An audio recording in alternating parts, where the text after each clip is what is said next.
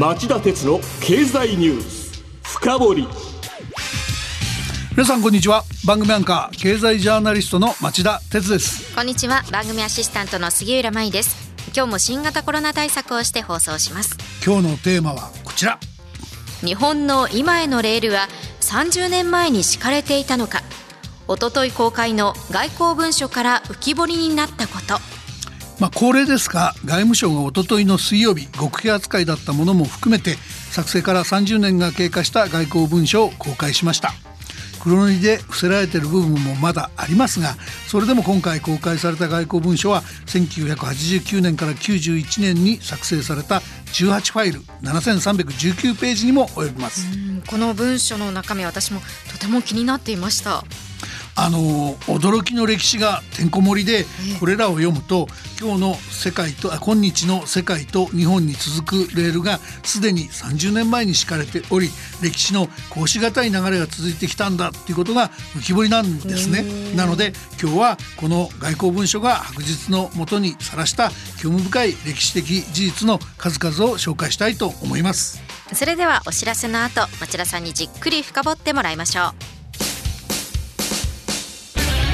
町田鉄の経済ニュース。深掘り。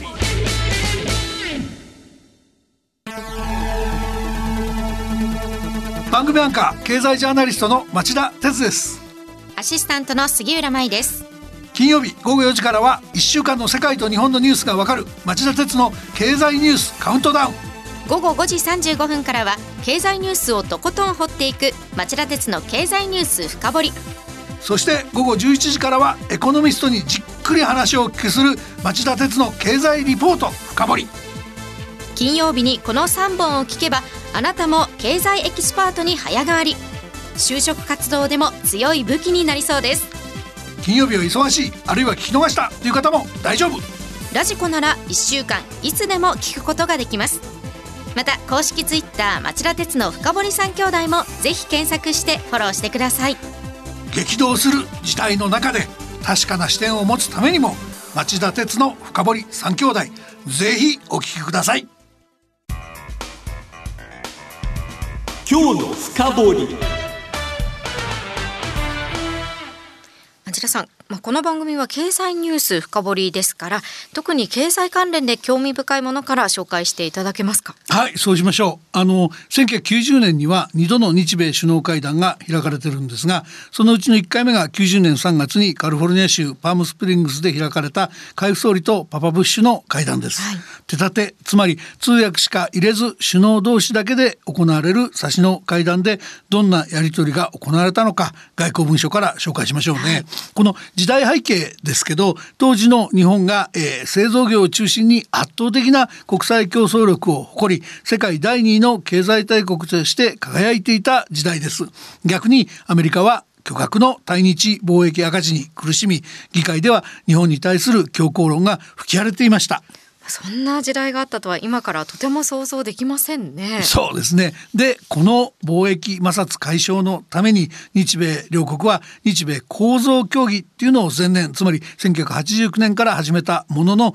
交渉が難航してました。で一般的には軍事大国アメリカが自国の核の傘の下にいる日本に対し一方的に譲歩を迫ったと思われがちなんですが、えー、実際にはそういうイメージとはだいぶ違っていたことが今回公開された文書で明らかになってます。どういうことかっていうとパパブッシュは3月2日の第1回会談の冒頭であえて手立ての機会を持ちこれは私的な会合なんで自分の懸念を伝えたいとして、えー、保護主義への懸念を表明しました。そして自分は全力でこうした動きまあ保護主義と戦っていくし日本が構造協議でアメリカに要求したことの実現にも取り組んでいくが一方で、えー、友人であり直前の選挙でより強固な指導者となった、えー、海部総理にも自分の戦いを助けてほしいとした上でスーパーコンピューター半導体衛星など個別分野を列挙して低姿勢でお願いするスタンスをとっていたっていうんですね。でこれこの時直前の記者会見でもある女性記者がパパブッシュに大統領は総理に厳しく当たるのかと質問してたんですけども手立てのところでは自分は総理の訪米中に総理を困惑させたり困難に追い込むことは決してしないとまあそんなことまで強調してたそうですよ。えー、アメリカも結構礼儀正しかった時代があるわけですね。うん、でもね僕からすると海部さんってとっても頼りない総理っていう印象が強かったんですけど、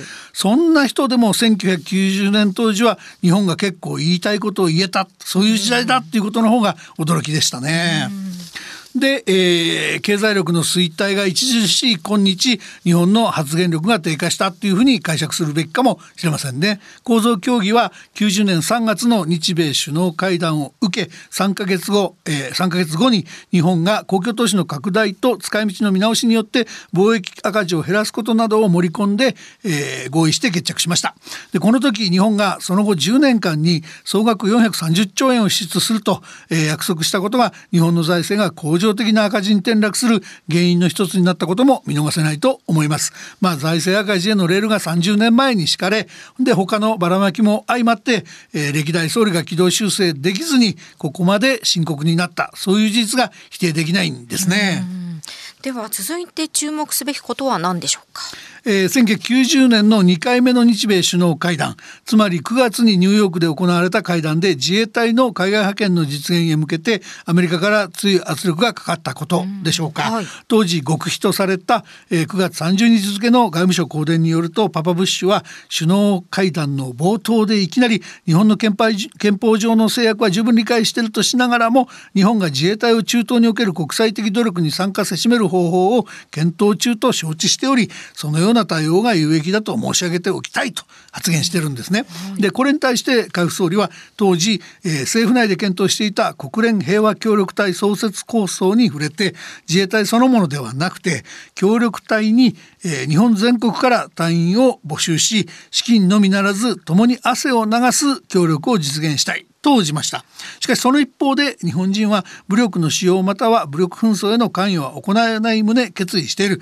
現時点では非戦闘非軍事のあらゆる協力を実現する方向で努力しているという以上には説明しえないと述べてます。まあ自衛隊としての派遣ではないし、任務に戦闘は含めないとまあ釘を刺していたっていうんですね、はい、で当時外務省は総理の同行記者団に対するブリーフィングでパパブッシュによる自衛隊の派遣要求があったことを隠しておいてその後アメリカ側が、えー、自衛隊が、えー、武力を使わずに輸送候補支援医療に活躍すれば世界に歓迎されるだろうと、えー、事実上の派遣要請をしたっていう報道が出たんですけどもそれについても外務省は、えー、自衛隊の分野について派遣を要請されたということはないと否定してきた経緯があります。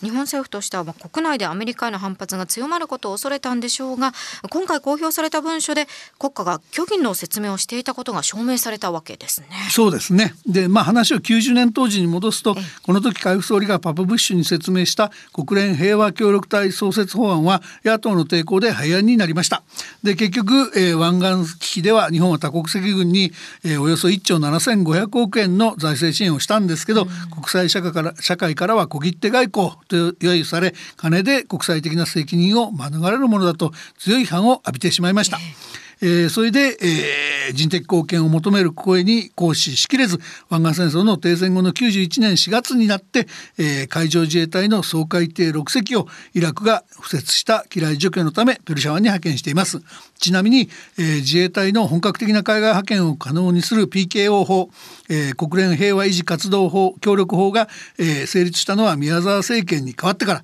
翌1992年6月のことでした。以後何度も自衛隊が海外に派遣されることになったわけです、うん、まあ、今回の外交文書の公開ではその端緒がアメリカの圧力だったということを示す貴重な資料が出てきたと言えます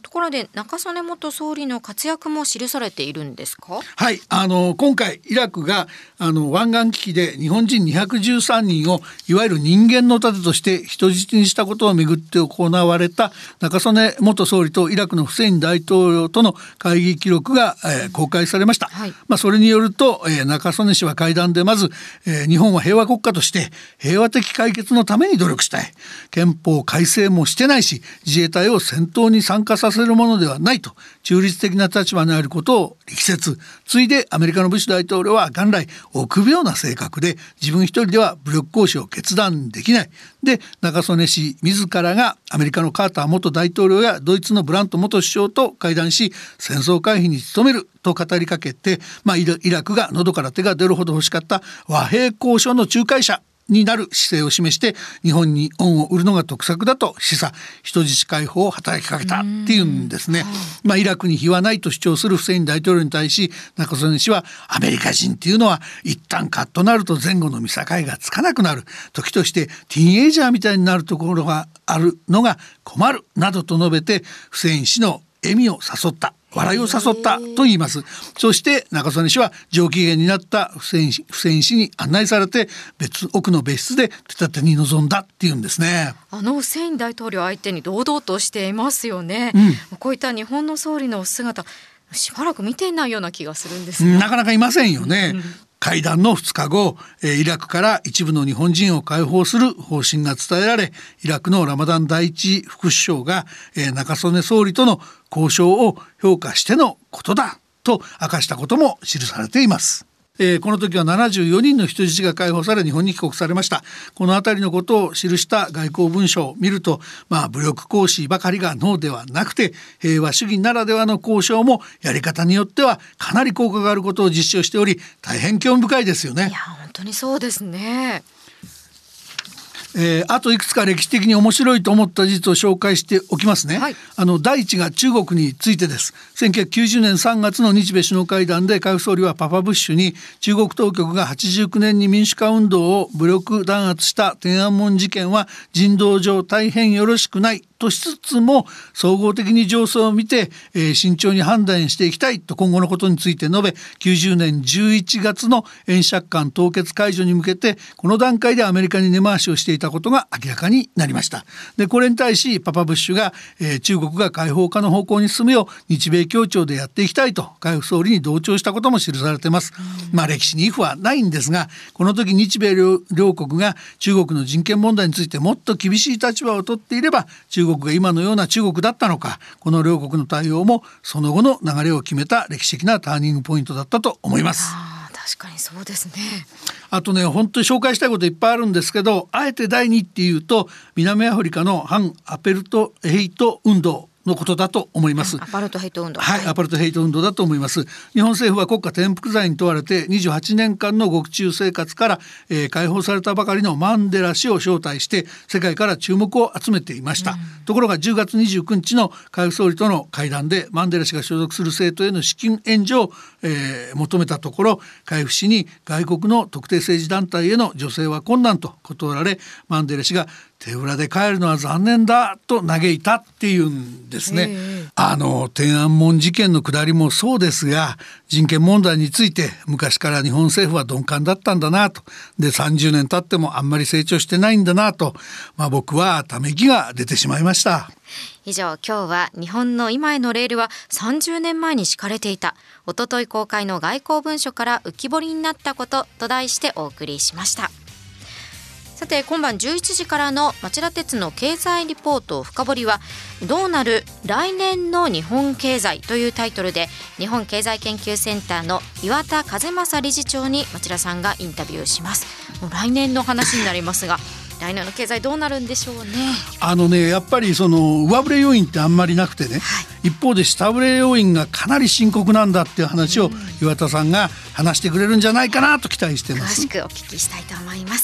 それでは今夜11時に再びお耳にかかりましょう。さようなら。